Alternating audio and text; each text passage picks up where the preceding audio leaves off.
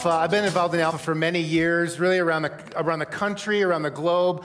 I do not know of a better experience or environment that for you or for one of your friends, you can come and explore meaning and prayer and purpose and spirituality. As the video said, as Lucy shared, it's really a dinner and film club on spirituality. And that sounds strange, except we do all of these things all of the time. So do our friends in so many different areas of life. We invite people, it's going to change your life. You know, join this pickleball league, it's going to change your life. You got to give it a shot. Come check out this pottery class with me. It changed my life. It's going to change your life. Let's do this cooking class. Let's do this class on spirituality from a Christian perspective and learn about prayer together. It's phenomenal. I hope you'll participate in it together. I get the privilege of sharing today. As Lucy shared, we're kicking off a new series next week, building up to Easter around Lent. And so this week, the invitation was really what's God shaping in me recently, personally? How am I growing? And just an opportunity to share that with you. So I want to introduce you to a gentleman named Ignaz Semmelweis. Everyone can say that with me together. Semmelweis, Ignaz. I know maybe you're thinking of naming your new children Ignaz. He is, was a Hungarian doctor back in 1846, so mid 19th century. He was a doctor at the Vienna General Hospital, and he was overseeing obstetrics wards. And he had multiple different wards. One of them was overseen, and babies were delivered by doctors and medical students. And in a different one, it was overseen by midwives. And what he began to discover is the postpartum uh, death rate of mothers in the ward overseen by doctors was three times that uh, overseen by midwives. Can I get a shout out for midwives, please? Yes. However, that's terrible. How, why were so many women losing their lives just giving birth? And he started studying this he didn't have a general theory to base it off of, but he started noticing the fact that medical doctors and students were coming from other contagious rooms and from actually performing autopsies and then coming in and delivering babies and literally infecting mothers, and they were dying weeks later, three times more than the midwives who, and I think we have just a picture of sort of a turn of the century or 19th century maternity ward. You get this sense midwives were just caring for and what's going on here. This was before Louis Pasteur had published and proven modern germ theory, which came at the end of the 19th century.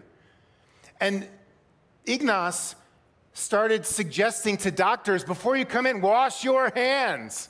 Literally, very simple wash your hands. And he got the doctors in his ward to do this, and he was able to turn this death rate down back to normal rates equating to midwives.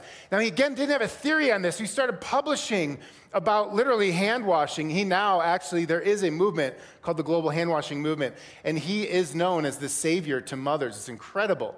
But before, again, the science was there to back it up. And he was so pushed away from his counterparts of the other doctors that after publishing and working and saving many mothers' lives, he was actually thrown into an insane asylum because he has a nervous breakdown because the medical community wouldn't accept his findings.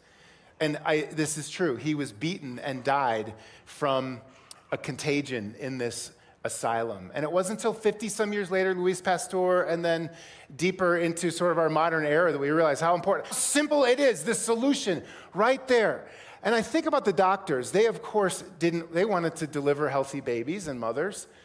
But something inside of them, whether it was a pride or a blindness, wouldn't let them see the solution, the life saving solution was simple. It was right there in front of them. And actually, they were part of contributing to the problem. It's humbling if we think about it and the simplicity of hand washing. Sometimes I can relate to the fact that my own shadow blinds me to a solution that could be life transforming help someone else, save another. It's right there, and there's something in me that prevents me from seeing power and presence and possibility. And that's where we're going to jump in to Scripture. I'm going to take us into the heat of some action here without a ton of explanation. This is right when Jesus in the Gospel of John, chapter 11, is raising Lazarus from the dead. That's the heat of the action. Now, suspend the questions, the wonderings about Jesus raising a guy from the dead. It's a major miracle. A whole sermon series is, is worth being devoted around that. I'm just stepping to the action because I want to look at the reaction. What can we learn from the reaction? So here we go. Verse 43. No, yeah. When he said said this, Jesus called in a loud voice, "Lazarus, come out." The dead man came out his hands and feet wrapped with strips of linen and a cloth around his face, Jesus said to them, Take off the grave clothes and let him go. Therefore, many of the Jews who had come to visit Mary and had seen what Jesus did believed in him. There's a reaction. You see power, you see presence. Nothing in ourselves is getting in the way. We accept it, we believe, we begin to follow, we let it impact our lives. But some of them went to the Pharisees. These are the religious leaders of the time, those who had the most to lose from Jesus gaining and told them what Jesus had done.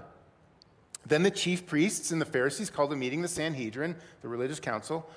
What are we accomplishing? They asked. Here is this man performing many signs. If we let him go on like this, everyone will believe in him. And then the Romans will come and take away both our temple and our nation. Fast forwarding verse 53. So from that day on, they plotted to take his life. That's an interesting reaction. They were under Roman occupation. Little historical context. So the Roman Empire had to- taken over Judea, Samaria, Jerusalem, and had installed military powers. They enforced their military law. They, inf- they, the people of that area lost their sovereignty. They were subject to taxation. They had to pay tribute to the Roman Empire. You've seen this probably in many different expressions of movies and there were incredible amounts of religious tension and fear. And the religious leaders were losing control of a grip of control externally. And Jesus coming with this miracle, this power, and this presence to change lives threatened their, their only very limited grip of control externally and even potentially internally. Isn't it interesting? Did you notice in their reaction? They didn't question Jesus' miracle. They didn't question Jesus as filled with the power and the presence of God. They didn't even address the fact. They, they actually accepted the fact. Like, okay, here's this guy. He's special. He's doing something powerful we've never seen before. Now we're just afraid of what's going to do and take away from us. And there was a block, a shadow in themselves. They could not see. They had a miracle of resurrection right there next to them. And something inside of themselves prevented them from seeing and experiencing all of Jesus. They were absolutely missing the point. And I think that my shadow causes this sometimes too. What if Jesus, all of his power, all of his presence, is right there in front of us? And something in us would just completely miss the point. And this is the title of my talk today Anti Hero Entropy. Because I have this thing where I just get older but never wiser. Anyone know where I'm going with this? It's me. Hi, I'm the problem. It's me. Who's going to sing with me? Come on, let's go. I stare directly at the sun, but never in the mirror. It must be exhausting, always rooting for the anti hero. Yeah, if you don't know what I did, it's okay. It's Travis Kelce's favorite song. An anti hero the central protagonist with enough amount of positive and negative qualities existing at the same time that it blurs the lines of is this a hero or a villain? I think of Jack Sparrow in the Pirates of the Caribbean. Like, is he good? Is he bad? I don't, I don't know. And of course, entropy is the degradation of matter and energy. It's this general trend of the universe over time towards disorder and dissipation. I have anti hero entropy inside of myself without cultivating something else. I am going to, over time, dissolve into a shadow and a blur of not being self aware enough to see what I'm missing. Maybe the presence of Jesus, maybe transformation. And sometimes we all carry this. There's a lens that we put on out of protection, out of a lack of cultivation otherwise that causes us to miss peace, to maybe have breakdowns in relationships with God, with others, with, with behaviors that ultimately hurt ourselves, maybe within our finances, over and over again, this entropy. And we have to step in with intention otherwise.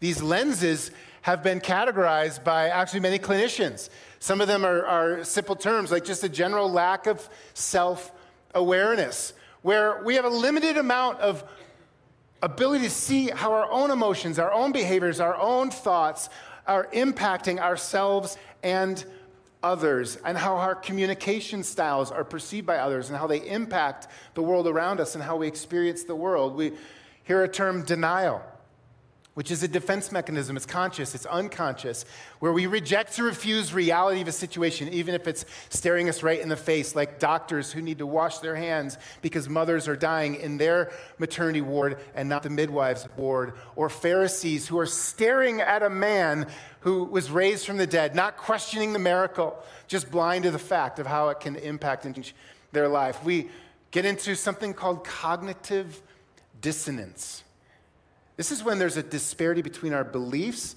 and our behaviors, and it just creates a gap of awareness in ourself because we're living one way and, and thinking we're believing a different way. Like the relationship of exercise and diet and wanting to lose weight. We live one way, we think one way, and we're unaware of the gap we're creating in our own mind. We do this to ourselves. Confirmation bias. This is where we seek information that confirms our preconceptions or what we want or how we're living, and we avoid and dismiss. Our brain does this to us.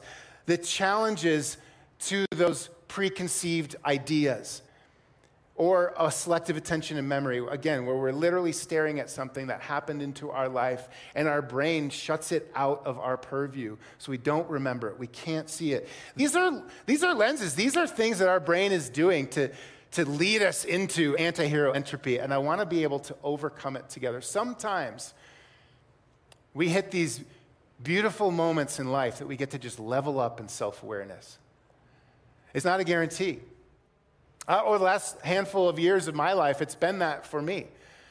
And wrestling with where's the cognitive dissonance? Where's the, the confirmation bias? Where's the selective attention and memory and self evaluation that's just been causing me to get similar or less than desired outcomes in relationships and lives. And you know, I won't go into great detail, but I did have one of those sort of culminating reflective moments. I captured some of it in a journal. I want to read it to you of just this journey of vulnerable self awareness that I've been on. I wrote, My faith was weaker than I thought after reflecting on some years growing into where I am today.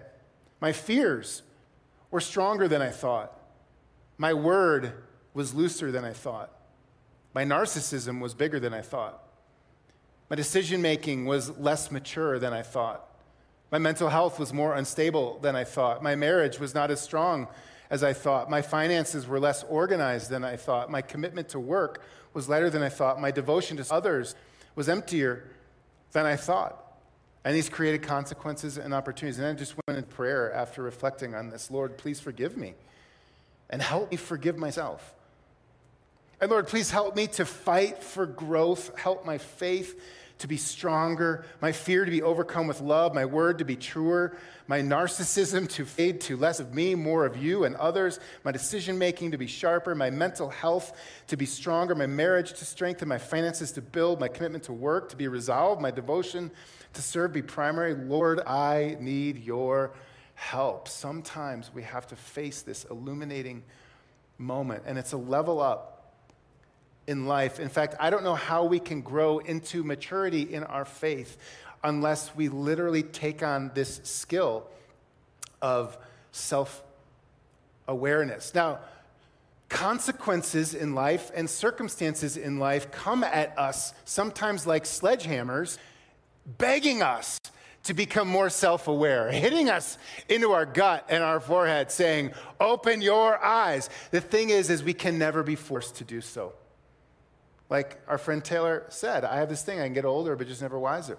We can be old and un- unself aware, we can be young and unself aware, or we can all along the way, press into it. It has to be a cultivated practice over the course of time. We cannot jump into the fitness center and start bench pressing our body weight when we haven't been bench pressing at all. It is very difficult. We can't go from a place, even if we're unaware of it, of denial or of, of blind to our own shadows, to a place of instant awareness and strength over this without a cultivation process. Now, this is really an attitude for life to begin to face issues in life, problems, challenges, and, and have the first question be how did I create or allow this in some way? How did I contribute to what's breaking down here? And begin to ask and take ownership of our own self. This is up there, um, like top three lessons I want to impart to my children that I hope, if everything in their life breaks down, I just hope that I hope that I hope that they live out this sense of self aware humility. Now, this is important to understand what I'm saying here. Humility in Christ's presence is grace filled. It is not, I'm not talking about self aware hatred. I'm talking about self aware humility. Very different. One is anchored in grace in the presence of Jesus, the other is anchored in shame and guilt and self destructive. And so I'm inviting you to self aware humility. It's not ruminating on how bad we are and leaving it at that, it's ruminating on what we might be missing. Inviting Jesus into that to forgive us, to heal us, to grow us along the way we cultivate this. So, how do we do this? How can we very simply build into our life this cultivated practice so we can see more of Jesus.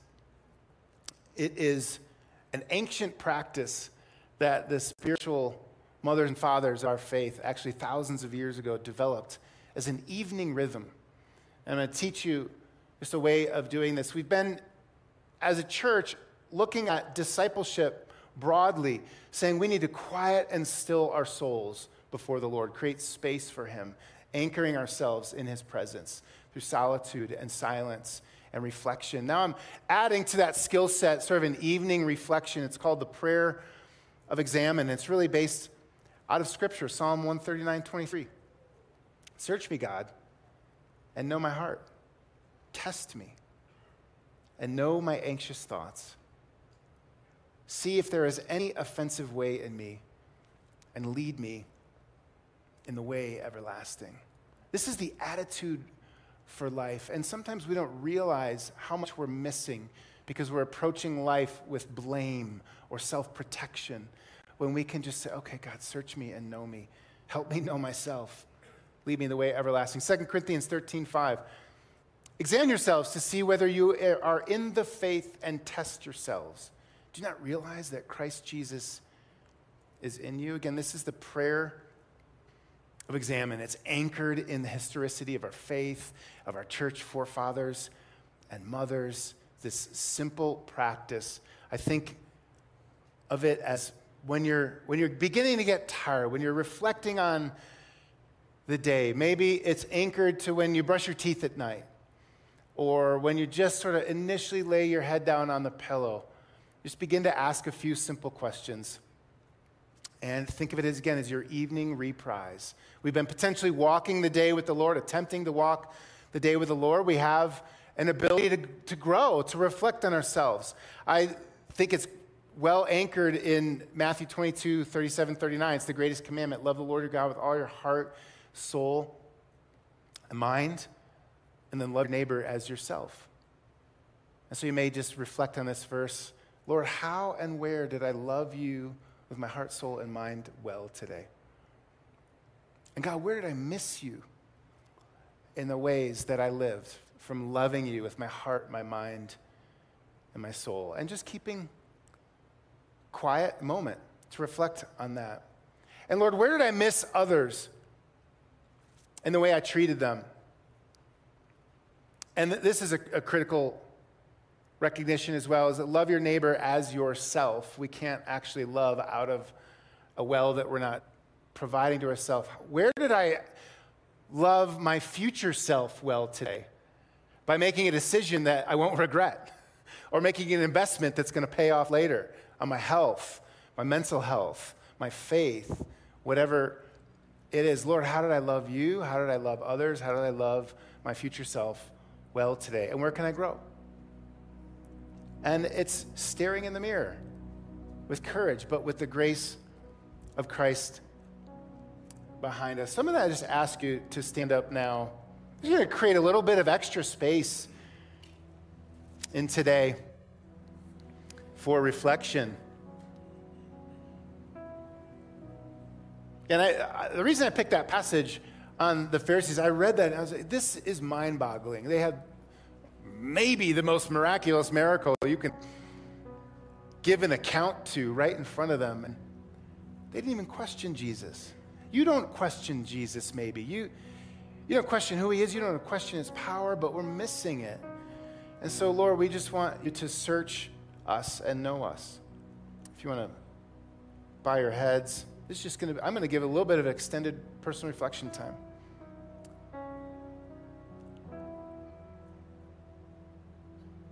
Search me, O God, know my heart, test me, and know my anxious thoughts. See if there is any offensive way in me, and lead me in the way everlasting. So maybe over the last day or two, Lord, would you help us? Jesus, how are you with us with your presence and power in our lives, and we may have missed it?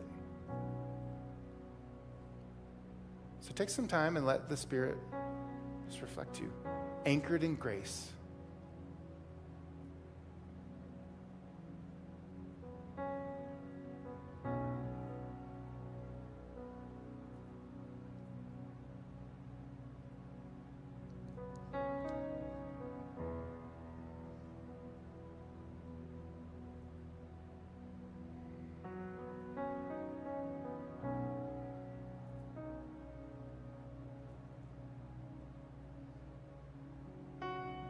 Want to see you right there next to us in our lives. Help us to build this habit an evening reprise, a reflection, so you can grow the muscle of self aware humility within us, that we can grow closer to you and receive more of you. Lord, how over this past over the weekend so far, how did I speak to or treat someone else in a way that prevented a connection and Christ-likeness? Where did I miss others, Lord, with how I showed up? With grace, Lord. Open my eyes to maybe a shadow.